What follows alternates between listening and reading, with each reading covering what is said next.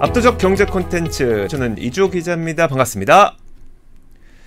자 오늘은 해외 경제 정보 드림 시간입니다. 권순우 기자와 함께하겠습니다. 어서 오세요. 안녕하세요. 삼프로 TV의 권순우 취재팀장입니다. 오늘은 해외 경제 정보 드림 시간입니다. 그 코트라는 지금 그 해외 경제 정보 드림이 코트라에서 운영하는 사이트인데 네. 그 79개 기관이 모아요. 국내에서 79개 기관이 각자 가지고 있는 정보들을 다 모아서 뭐 해외 비즈니스라든지 해외 경제에 관심 많으신 분들을 위한 그런 사이트를 운영을 하고 있어요. 또 코트라에서 전 세계 127개 무역관이 있거든요. 거기서 매일매일 생생한 리포트를 전해드리고 있어서 관련 소식 저희 삼프로 TV와 코트라가 함께 이렇게 콘텐츠를 준비를 하고 있습니다. 앉아서 세계 여행, 아, 랜선 여행. 랜선 여행. 근데 뭐 굳이 우리랑 같이 가고 싶을까? 어, 저는 좋은데요. 아, 자 좋습니다. 오늘은 네. 어떤 주제로 한번 이야기를 해볼까요? 오늘은 어, 고물가에 대응하는 전 세계의 트렌드. 고물가에 대응하는 어, 일단 저는 지갑을 닫았습니다. 아, 뭐 전 닫았습니다. 저는 이미 닫았어요. 저는 줄였습니다. 안 쓰거나 아, 싼걸 사거나. 그렇죠. 이게 뭐 전 세계적인 트렌드죠. 금리도 워낙 높아서 이자도 많이 내야 되고 네. 물가도 워낙 많이 올랐으니까요. 그래서 고물가, 고금리 시대의 트렌드에 대해서 좀 알아보려고 합니다. 네. 요즘 미국에서 가장 핫한 음식은 뭔지 아십니까? K 김밥이죠. 김밥. 와, 네. 어떻게 알아요? 아이 그 SNS에서 너무 유명해서 저도 어. 누가 만드는지를 찾아봤거든요. 예, 예. 어, 근데 많은 곳들에서 만들고 있더라고요. 네, 지난 8월에 그 온라인 커뮤니티 레딧에서 네. 글이 하나 올라왔는데 제발 냉동김밥 좀 그만 사세요. 그만 사라고요? 예, 물, 아니, 물론 이분이 파는 분은 아니고 네네. 내가 사 먹어야 되는데 구할 수가 없다. 내가 사 먹어야 되는데 맨날 갈 때마다 품절이 돼서 구할 수가 없다. 음. 막 그랬더니 뭐 나도 여기서 못 구한다, 저기서 못 구한다, 뭐 어디 가면 구할 수 있다, 언제 가면 구할 수 있다, 막 이런 게 엄청나게 막 글이 많이 올라왔다고 해요. 음. 네. 근데 이 상품은 사실 그 시작은 여기였습니다. 음. 2023년 5월.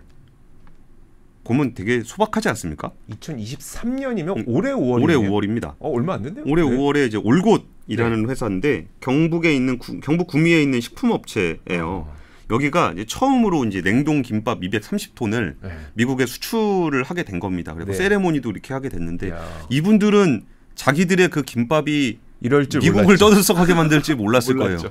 이게 트레이더조에다가 이제 납품을 하게 된 건데 지금 막 SNS나 틱톡, 페이스북 이런 데 올라와 가지고 난리도 아닙니다. 뭐 음. 먹는 거다 후기 올리고 어떻게 먹어야 된다고 조리법 올리고 트레이더조뿐만 아니라 H마트, 세위 같이 냉동김밥 판매하는 아시안 식품점 전체가 네. 지금 냉동김밥을 구매하기가 굉장히 어려운 상황이에요. 음, 그래서 뭐 SNS 채널 틱톡에다가 뭐 냉동김밥, 프로즌 김밥 이런 거 해놓으면 막 조회수가 막 어마무시합니다. 아, 우리도 네. 이거 한번 했어야 되는데 네. 구할 수가 없 어요. 좀 나오지 않을까요?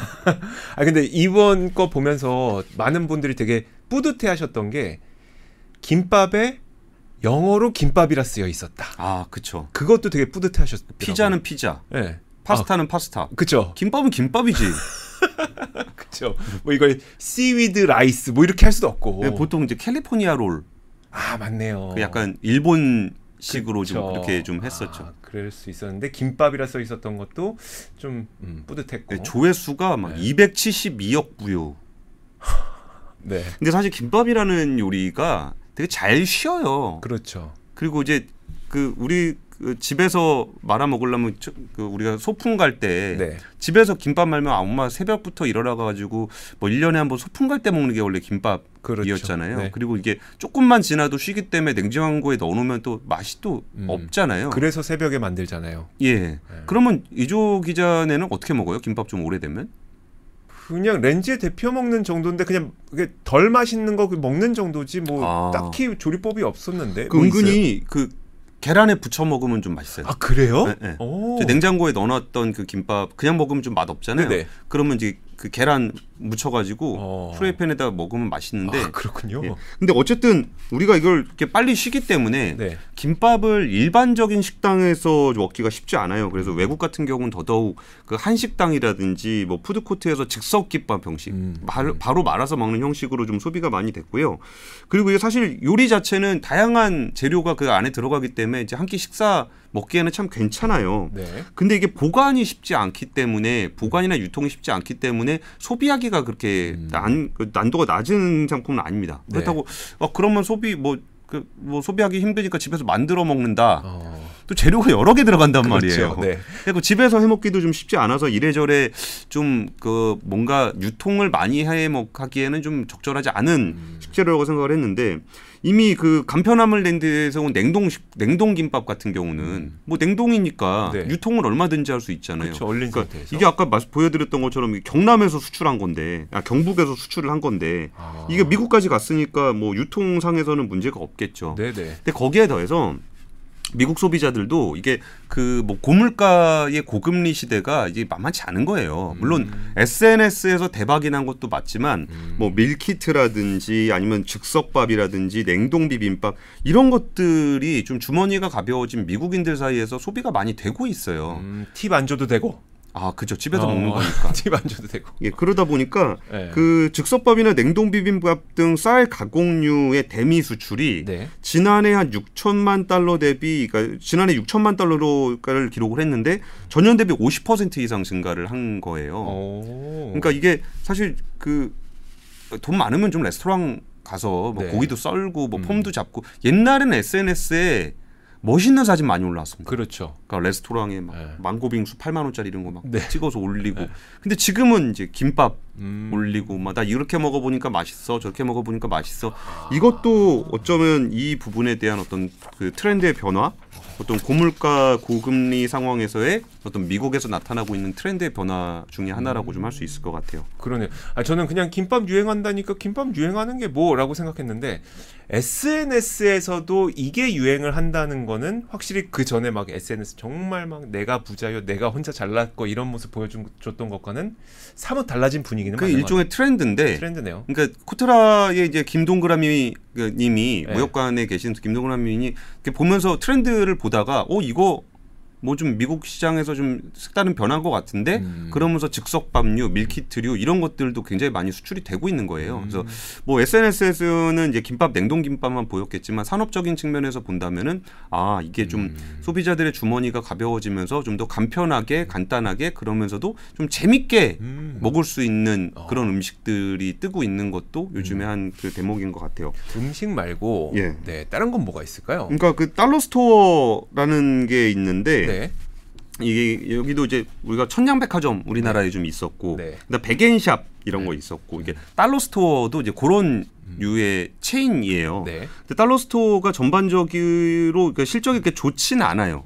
그러니까 dollar store 자체의 실적도 전반적인 소비자들의 구매가 좀 줄어들게 되면서 실적이 좋지는 않은데 특이한 거는 그 소매자 방문자 수를 추적하는 인마켓이 분석을 해보니까 연소득 10만 달러 이상 방문객 비율이 지난해 하반기에 비해서 올해 하반기에 평균 4% 이상 증가했더라. 음 비교적 그래도 10만 달러면은 한 연봉 한 1억 3천 네. 정도 되는 분인데 경제력이 있다고 쳐도 예. 어, dollar store에 오더라. 그러니까 뭐 우리나라로 치면 억대 연봉 받고서 음. 천냥백화점 가가지고 물건 사는 사람이 늘고 있더라. 네네. 라는 얘기고 또 다른 조사 기관인 모닝 컨설트가 설문 조사를 해보니까 연소득 10만 달러 이상 가구의 dollar store 방문 의사가 지난해 6월에 비해서 15% 높게 나왔고 음. 실제로 dollar store 소비도 지난해 39%에서 45%로 비중적으로 훨씬 확대되고 있는 모습이 나타나는 거예요. 네. 근데 사실 이게 그 달러 스토어 찾는 소비층의 소득 수준이 높아진 게 이번이 처음은 아니랍니다. 그래요? 2008년 금융위기 때.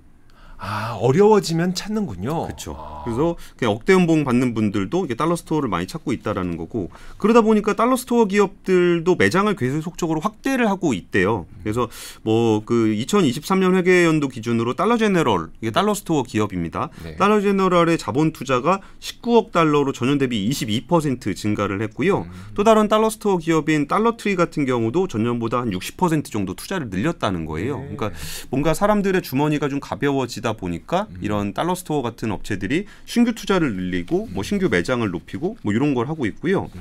또 여기서 또 하나의 차이가 아까 김밥이랑 비슷한 컨셉인데 어 식품 수요가 증가하면서 냉장고와 냉동고를 많이 늘리고 있답니다. 음. 그러니까 뭔가 음식 쪽에서 가격을 낮추는 네네. 그런 식의 투자들도 많이 이루어지고 음. 있다고 해요.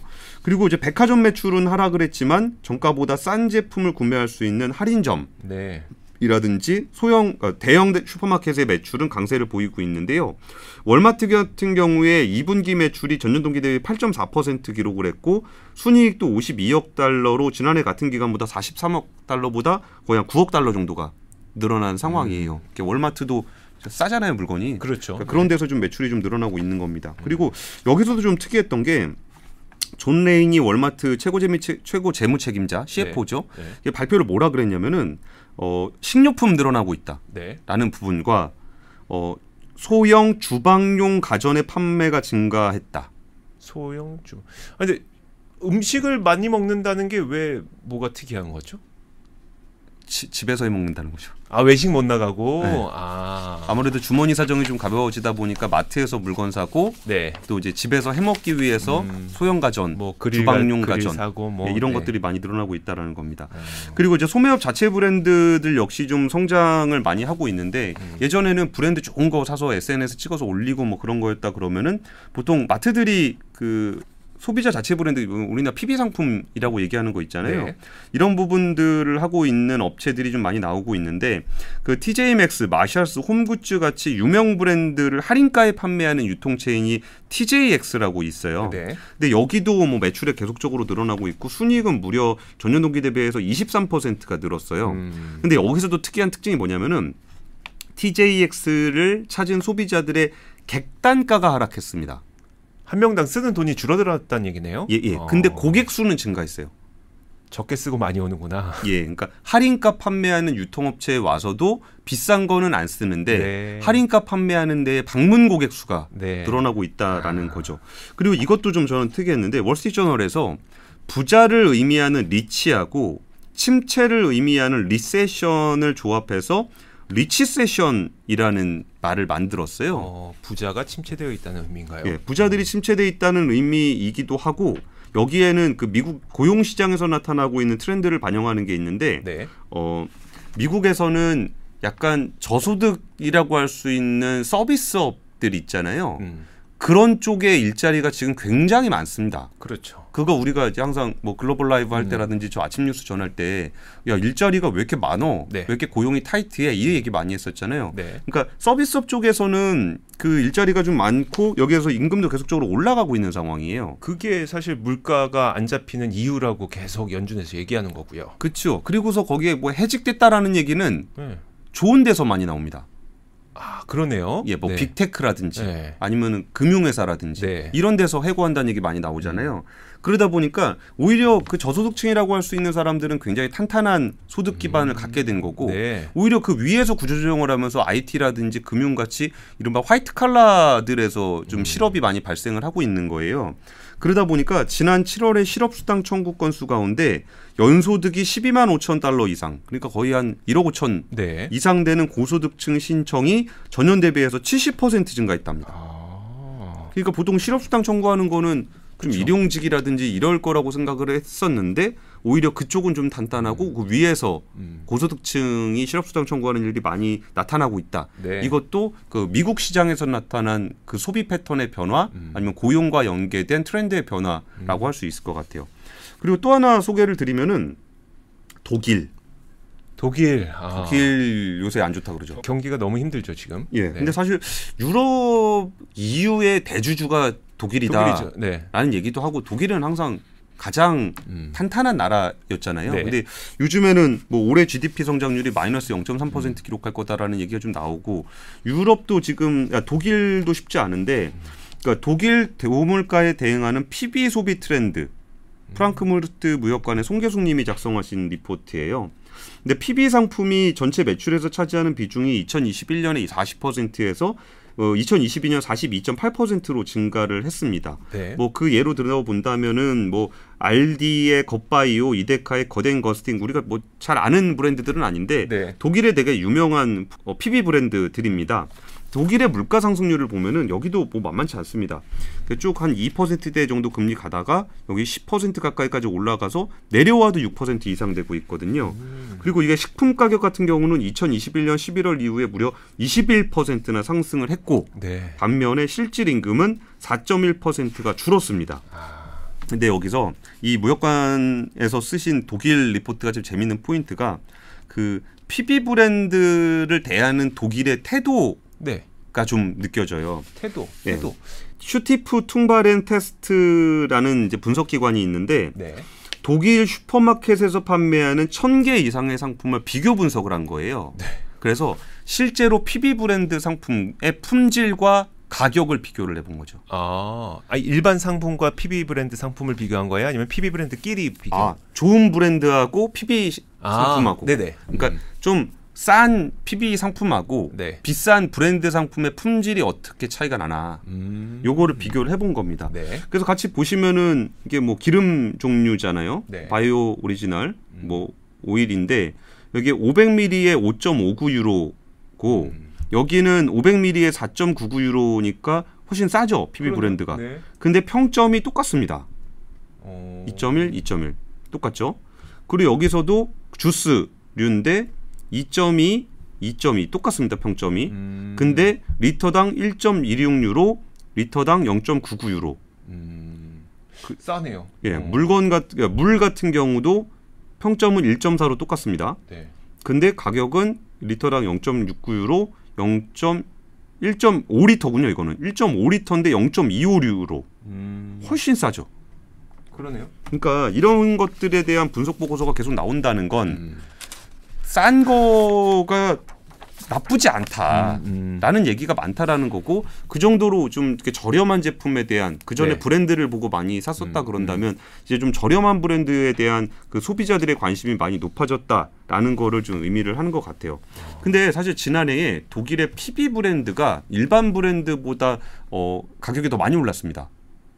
어, 상승폭이 많이 상승폭이요? 예, 어. 예. 그게 왜 그러냐면은 마진이 좀 적잖아요, PB 브랜드가. 그렇죠. 네. 그러다 보니까 에너지 비용이라든지 물류 비용은 음. 뭐 일반 브랜드나 PB 브랜드나 비슷할 거 아니에요. 같겠죠. 네. 예, 근데 거기에 이제 브랜드의 어떤 마케팅이라든지 이런 거에 대한 비용이 음. 조금 더 이제 일반 브랜드가 들어갈 건데, 그러니까 PB 브랜드가 좀 가격이 싸다 보니까 마진이 작은 상황에서 음. 그 에너지 비용과 물류 비용이 올라가다 보니까 상대적으로 이제 물가 상승폭이 더 컸던 거예요. 네. 뭐 그럼에도 불구하고 이제 그 뭐 브랜 PB 브랜드들을 더 선호하는 사람들이 많이 늘어나고 있다라는 건데 그래서 이제 25개 최우수 브랜드 식품과 최우수 PB 식품을 비교를 해 보니까 PB 식품이 한 34% 정도 저렴하더라. 음. 라는 결과를 내놨어요.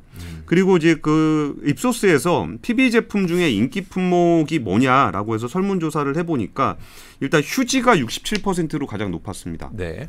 근데 사실 휴지 그 쓰던 거 쓰게 되는 것도 있고 그 그렇죠. 뭔가 좀 익숙한 브랜드를 많이 선호를 하잖아요. 네네. 그리고 뭔가 싼 거 이렇게 휴지 하게 되면 좀 거칠거칠할 것 같은 느낌도 들고. 네.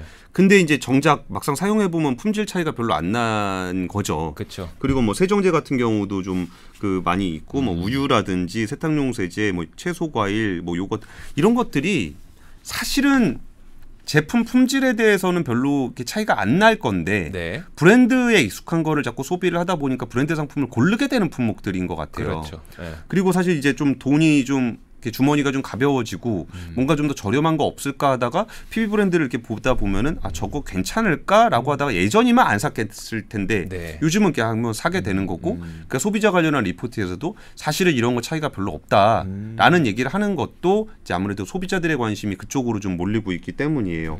그리고 이번에 그 코트라에서 썼던 미 그 리포트에서 좀 흥미로웠던 부분은 어 PB 브랜드의 그 어, 공공연한 비밀입니다. 우리 다 알긴 아는데 네. 서로 좀 잊고 지내는 뭐 뭘까요? 어, PB 브랜드의 비밀. 그 딱지는 다른데 제품 같다. 같은 데서 만드는 상품인 경우가 많다는 거죠. 이쪽 기자도 아. 아시잖아요. 아, 그렇죠, 그렇죠. 네. 아, 아니 근데 제가 이제 집에서 그러니까 저희 집도 이제 메이커 우유를 자꾸 살려고 그래서 아니다 이거 만드는 곳이 같다 안, 안 들어요. 그래도 안 들어요. 그러니까. 예. 그러니까 독일의 시사주간지 포커스에 따르면은 독일 슈퍼마켓에서 판매하는 PB 식품 중에 네. 제품의 생산 공장이 브랜드 제품하고 동일한 경우가 굉장히 많다라는 음. 보도도 나왔어요. 네. 이게 PB 브랜드인 뭐 K 클래스라든지 자 닐산이 비스코토 요런 데들이 이제 PB 브랜드인데 네. 그 뒤에는 실질적으로 이제 물건의 인기 식품 브랜드인 뮬러, 밀카, 조트 이게 다 같은 데인 겁니다. 음. 그러니까 유통회사가 이제 유통처에서 만드는 게 PB 브랜드인 거고 네. 생산 공장은 따로 있는 거고 음. 이 생산 공장 물건을 받아서 다른 데서 브랜드 포장을 해서 파는 네네. 그런 경우가 있다라는 건데 그 포커스가 이제 PB 브랜드와 일반 브랜드 제품이 동일한 공장에서 생산된 경우에는 제품의 품질이 별반 없다. 음, 같은 제품. 같은 제품이니까요. 단지 포장비와 광고비의 차이가 있다. 네. 그러다 보니까 이제 좀 브랜드 제품 같은 경우는 광고도 많이 하고 포장도 좀 예쁘게 하잖아요. 네. 그러다 보니까 오히려 PB 브랜드가 포장지하고 광고비가 더 절약되는 효과가 있다라고 분석을 했고 음. 그러면서 소비자들은 저렴한 PB 제품에 대한 그 품질에 대해서는 걱정할 필요가 없 겠다라는 거를 좀 소개를 하고 있습니다. 음. 이 얘기도 네. 사람들이 그쪽에 관심이 많다는 거죠. 그렇죠. 그러니까 어떻게 보면은 그 어, 고물가로 인해서 싼 걸 찾는 가운데 사람들도 어, 제품이 같다면이라는 생각을 조금씩 하게 됐고 그러다 네. 보니까 PV 상품에 대한 구매가 비중이 그러니까 구매 비중이 좀 더 조금씩 계속 늘어나고 있는 추세인 거네요. 그리고 이제 언론이라는 거는 이제 사람들이 어떤 데 관심 많은지를 반영을 하는 거잖아요. 네. 그러니까 사람들이 항상 고민할 거 아니에요. 아, 이제 좀 벌이가 좀 안 좋아졌는데 어, 좀 PB 브랜드 사도 될까? 뭐 음. 네. 노 브랜드 사도 될까라고 음. 고민을 하고 있는 것들이 다 인식들이 있다 보니까 아. 언론에서도 이거 사실은 같은 제품입니다. 네, 네. 그러니까 걱정 안 하셔도 돼요. 그런 거고 분석 기관에서도 이게 우리가 품질 비교를 해 보니까 똑같습니다. 음. 라는 얘기를 하는 거죠. 그리고 이제 언론에서는 아예 그냥 이거 사실 같은 데서 만든 거예요. 딱지만 다른 거예요. 뭐 네. 이런 얘기들을 하고 있는 것도 그 고물가 시대에 한 아. 트렌드인 것 같아요. 알겠습니다. 그리고 독일까지 봤죠 저희가 예. 프랑스. 프랑스. 프랑스도 지금 뭐 물가 거의 한 7.3% 찍었습니다. 음. 식품 가격은 거의 18.4% 상승했는데 어 1980년 이후에 프랑스 통계청이 집계한 데이터에 소비 감소는 전례가 없었대요. 아 단 한 번도요? 예. 오. 근데 이번에 소비 감소가 좀 나타나고 있다라는 거고 소비내 그 프랑스인의 한 3분의 1 정도 이거 닐슨에서 조사한 겁니다. 네. 프랑스인의 한 30% 정도가 식품이나 필수 구매품을 제한하고 있고 대량 구매보다는 소매 소량 구매에 이어지고 있고 네. 좀더 저렴한 제품으로 전환을 하고 있다라고 얘기를 좀 하고 있습니다. 여기서 같이 보시면은 와 이게 식품군 물가 상승률이 여기도 장난 아닙니다. 뭐 와. 버터라든지 이런 거 뭐 23% 올랐고 어. 뭐 많이 먹는 뭐 파스타면 네. 같은 경우도 막 이렇게 늘었고 음. 20% 넘게 올랐고 치즈 및 유제품 20.3% 늘었고 그러다 보니까 유로모니터에 따르면은 2022년에 여기는 hard discount 시장이라고 표현을 한대요. 음. 좀- 무슨 의미예요? 어, 대형 할인점, 아. 그러니까 hard discount 시장. 음. 의 소매 판 매출액이 한 2% 정도 성장을 했고 2027년까지 212억 유로로 계속적으로 성장할 것이다라고 얘기를 좀 하고 있습니다. 네. 그러면서 그저 독일에 있는 하드디스크 어, hard discount 업체들도 좀 프랑스에 많이 진출을 해 있다라고 하고 저가형 세포라라고 불리는 스페인의 프리마프리 도 지난 4월 말에 파리에 매장을 냈었고 독일의 테디, 미국의 코스트코도 프랑스 hard discount 시장에서 치열하게 경쟁을 하고 있답니다. 그리고 이거를 조금 되게 프랑스적인 표현인 것 같긴 한데 이게 인플레이션 때문만이 아니라 뭔가 슈퍼마켓의 어떤 대량 구매라든지 아니면 과소비에 대한 환상이 약간은 좀 달라진 모습을 보이고 있다라는 평가도 해요. 음. 이거 뭐 진짜 그런지 아니면 약간 프랑스 특유의 네. 허세인지 네. 뭐 이런 거는 잘 모르겠는데 이게 그 가성비 제품이 인기가 많은데 PB 브랜드들이 또 추구하는 것 중에 친환경, 탈플라스틱, 건강 이런 것들을 좀 강조를 하고 있다고 해요. 음. 그러니까 우리가 너무 과소비를 하는 것이 멋있는 게 아니다. 네. 절약하면서 살아야 되고 효율적으로 살아야 되고 이런 것들의 PB 브랜드들이 그 효율성을 많이 내세운다는 음, 거예요. 음. 그리고 전기를 사용할 때도 뭐 태양광 패널이라든지 아니면 에너지 효율이 높은 제품이라든지 이런 쪽으로 마케팅을 좀 하고 있다는 거예요. 음, 그러니까 음. PB 브랜드는 싼 제품이 아니라 합리적인 제품 이고 음. 좀더 친환경적으로 우리가 포장을 막 음. 엄청 휘 삐까번쩍하게 하는 게 아니라 최소한의 포장으로 친환경적인 제품이다. 음. 라는 식의 어떤 마케팅을 하고 있다라는 겁니다.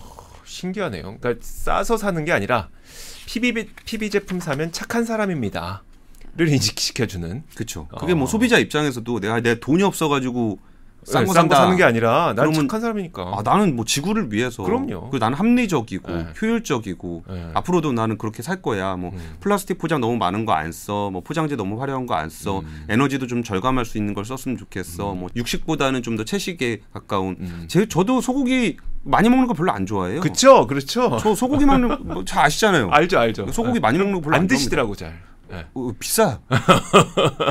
많이 먹으면 어, 돈 많이 들어요. 그쵸. 이런 그런 느낌. 그런 느낌도 좀 있습니다. 네. 자, 아니 그 프랑스나 독일은 그럴 것 같은데 약간 이제 그 유럽 쪽까지 봤어요. 근데 유럽만 그럴 것 같지는 않고 오히려 인플레이션은 뭔가 그 개발도상국 이쪽에서는 더 타격이 클 것 같은데요. 아 이번에 그 비엔티안 그 라오스의 비엔티안 무역관의 이종원님이 네. 이 라오스 고물가 시대 경제 불황형 소비 트렌드 뜬다라는 제목의 리포트를 써주셨어요. 라오스. 네. 근데 제가 이걸 읽어봤는데 네. 이거 되게 그냥 좋은 표현으로 쓴 것 같아요. 음, 그러니까 불황형 소비 트렌드가 뜬다인데 네. 제가 보기에 안 뜨는 것 같아요. 아 그냥 불황이다. 아 별로 안 좋은 것 같습니다. 아, 그러니까 지금 그 라오스에는 천냥백화점처럼 그 1만 깁 이라는 매장이 있대요. 네. 1만 깁이라는 게 한 0.5달러 정도 되는 매장이라는데 음, 여기가 이제 굉장히 좀 곳곳에 생겨나고 있습니다. 그러니까 물가 수준도 선진국의 고물가하고 차이가 좀 많이 나요. 음, 이게 어느 정도인지 한번 같이 보시면은 2023년 1월에 물가 상승률이 40%입니다. 40%요. 예. 아, 그게 좀 내려오고 있다라고 해도 27%. 아, 평 연평균으로 뜨지면은 36%입니다. 인플레이션율이. 어후. 그럼 이게 조금 매크로적으로도 좀 어려운 상황인 것 같은데 네. 라오스 정부가 이제 상품과 서비스에 대한 지출 부담을 좀 낮추려고 국민들한테 뭘좀 해줘야 되잖아요. 네. 국민들이 좀 돈이 없으니까 재정 지출을 좀 늘려서 뭘 하려다 보니까 그래도 뭐 주- 국채 발행을 좀 해야 되고 국채 발행을 하게 되면 국채 금리가 올라가잖아요. 네. 그러다 보니까 그러면 좀 달러는 좀 잘 안 들어오게 되고 네. 그런 상황이 좀 이어지고 있는 거예요. 정부 지출을 늘리면은 금리가 오르고 네. 금리가 오르면 환율이 약해지고 음. 환율이 약해지면은 또 여기서 소비자들이 물건을 사는 품목들의 네. 50% 정도가 수, 수입에 의존하고 있다는 거예요. 그럼 또 수입 물가 엄청 비싸. 수입 물가 또 올라가죠. 아, 그러니까 이런 악순환에 꼬이면서 환율이 약해지면서 수입 물가가 좀 올라가는 경향을 보였다는 겁니다. 음.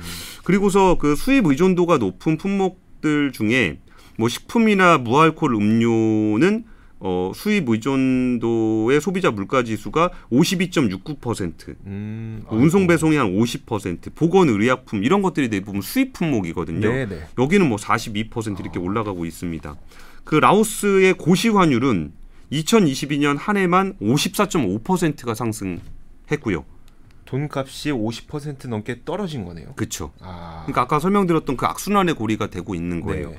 그리고 라오스 중앙은행이 2021년 말부터 550개 사설 환전소를 상업은행 통제하에 서비스를 제공하고 있었습니다. 그러니까 중앙은행이 있으면 상업은행이 있고 한 550개 정도의 사설 환전소를 통해서 이렇게 음. 통화를 환전할 수 있게 이렇게 했던 거예요. 근데 2023년 1월 그 라오스 상업은행과 제휴했던 113개 환전소의 영업 허가가 취소됐습니다. 네. 그러니까 이게 뭔 말이냐면 어, 지금 정부에서는 공식적인 환율 외에는 거래를 못하게 하고 있는데 음. 실질적으로 달러 가치가 너무나 올라가 있는 거예요. 네, 네. 그래서 환전소에서 사서 그러니까 불법 환전을 해준 겁니다. 네. 그러다 보니까 그 전에는 한 550개 정도가 운영이 되던 게 113개로 줄어든 거죠. 그러면 이게 일반적으로 그거 있었잖아요. 얼마 전에 여행 유튜버가 아르헨티나 갔을 때 네. 공항에서 환전하지 말라고. 어, 네, 네. 음. 그래갖고 이게 그 달러 풍기 현상이 막 이어지다 보니까 고시 환율 기준으로는 뭐 1달러에 아까 제가 한 뭐 19,000깁 라오스 통화 깁입니다. 네. 그러니까 그냥 고시 환율로는 1달러에 19,000깁 정도 됐는데 비공식적으로는 2만 깁 훨씬 더 넘은 것으로 아. 얘기가 되고 있고요. 그러니까 달러 바꿀 때 공식적인 환전소 가면은 뭐 19,000뭐 이렇게 음. 주는데 근데 못 바꾼다는 거잖아요. 공식적인 환전소 갔을 때. 바, 바꿀 수 있죠. 바꿀 수 있는데 네네. 얼마 안 쳐주는 거예요. 어, 아. 그러니까 뒤로 거래를 아. 하려고 하는 거죠. 이게 달러 풍기가 되면은 이런 식으로 많이들 거래가 됩니다. 음. 사설 환전소가 훨씬 더 많이 쳐주는 건데 사실 정부 입장에서는 중앙은행을 중심으로 해서 외환이 관리가 돼야 돼요. 네. 그러니까 이제 공식 은행을 통해서 이게 관리가 돼야 되는 건데 사설 원전소 입장에서는 야 저기다 가면은 뭐 1만 9천 깁 주는데 음. 뭐 사설로 드리면은 제가 뭐 2만 깁 드릴게요. 그리고 그 내부에서는 달러가 훨씬 더 비싸게 거래가 되고 있다라는 거잖아요. 네. 이게 그래서 그 음지에서 그 개인 간 거래가 되는 환율은 달러당 2만 깁을 좀 넘어가고 있는 상황이다라는 거고요. 그리고 이제 달러가 수급이 잘 안 되면은 이거 이것도 좀 안 좋은 얘기인데 그 달러가 수급이 잘 안 되고 환율이 좀 약해지면은 소비재 기업들이 밖에서 뭔가를 수입을 해와야 되잖아요. 네. 근데 수입을 하려면 달러로 지급을 해줘야 돼요. 그렇죠. 근데 달러를 못 구해요. 네. 그러면 물건을 많이 확보를 못 하겠죠. 못하죠. 그럼 더 물가 오르겠. 그쵸. 어. 그러니까 거기에는 물건도 없는 거예요. 아. 사람이 돈이 없어서 돈이 없는 것도 돈이 없는 건데 네. 물건 자체가 부족해서 그 재화가 부족하다 보니까 물가가 올라가는 상황. 음. 그러니까 금리가 올라서 내가 돈이 없어서 수요 감소도 있겠지만 네. 밖에서 물건을 못 구해서 금리가 올라가는 상황. 음. 그러니까 고물가의 고금리의 저성장, 음. 스태그플레이션이라고 부르는 뭐 그 정도 현상들이 좀 나타나고 있는 상황이에요. 어. 그래서 이게 어찌 보면은 고물가 고금리가 이제 경기 침체를 유발을 하고 이제 소비 감소, 매출 감소하게 되면은 이게 그 저성장의 악순환에 빠지게 되는 거잖아요. 네. 근데 그럴 때 아까 뭐 미국이라든지 독일, 프랑스 사례들도 설명을 좀 드렸고 이 개발도상국 같은 경우는 그 달러 품귀와 이제 macro적인 이슈까지 겹치면서 어좀 소비 패턴의 변화. 이건 소비 패턴에 더 궁극적인 기반이 되는 거죠. 음, 물건 자체가 못 없으니까. 들어오게 되는 음. 상황에 그래서 금, 물가가 올라가 버리는 음. 그런 일들도 발생하고 있다는 얘기들도 좀 코트라가 현지에서 음. 생생한 리포트로 전해주셨습니다. 결국 그 뭐 만약에 개발도상국이나 아니면 저개, 저개발 국가 가운데 달러를 충분히 확보하지 못하는 국가들은 대체로 물건을 그러니까 물건을 들여올 수 없어서 예, 물가가 더 과도하게 올라가는 그런 현상들이 일어나고 있다는 게 그 소비의 어떤 근간이 되고 있다. 소비 시장의 근간이 되고 있다. 이렇게 봐야 되겠네요. 예. 그러면서 또 이제 음. 거의 국가적으로는 그 돈이 없으니까 또 국채 찍어야 되고 네. 그 금리는 또 올라가고, 어. 그러면 서민들은 음. 뭐 이자도 많이 내야 되는데 물건값도 올라가게 그쵸. 되고 뭐 음. 비즈니스 할 거리는 많이 없게 되고 음. 이런 상황들이 좀 펼쳐지고 있다는 거죠. 알겠습니다. 전 세계적으로 과연 이 고물가를 대체하는 그 각국의 소비자들은 좀 어떤 행태를 보이고 있는지 해외 경제 정보 드림 시간을 통해서 저희가 자세하게 짚어드렸습니다. 자, 권순우 취재팀장과 함께 했고요. 저희 압권이었습니다. 오늘도 고맙습니다. 감사합니다. 복잡하고 어렵게 느껴지는 재무제표와 용어들 친절한 투자 멘토 사경인 마스터가 매주 새로운 콘텐츠로 알기 쉽게 설명해드립니다. 재무제표 분석과 포트폴리오 구성, 뭐 양대 재무제표라고 그러면 대차대조표랑 손익계산서가 있거든요. 매수 매도 방법, 이때 사는 게 좋겠네. 이렇게 살면 좋겠다. 근데 이렇게 살려면 뭘 해야 되냐면요. 나머지 3분의 1은 놔둬봅니다. 어디까지 가는지. 실전 투자 팁까지 알려드립니다. 오직 3프로 멤버십에서만 만나실 수 있습니다.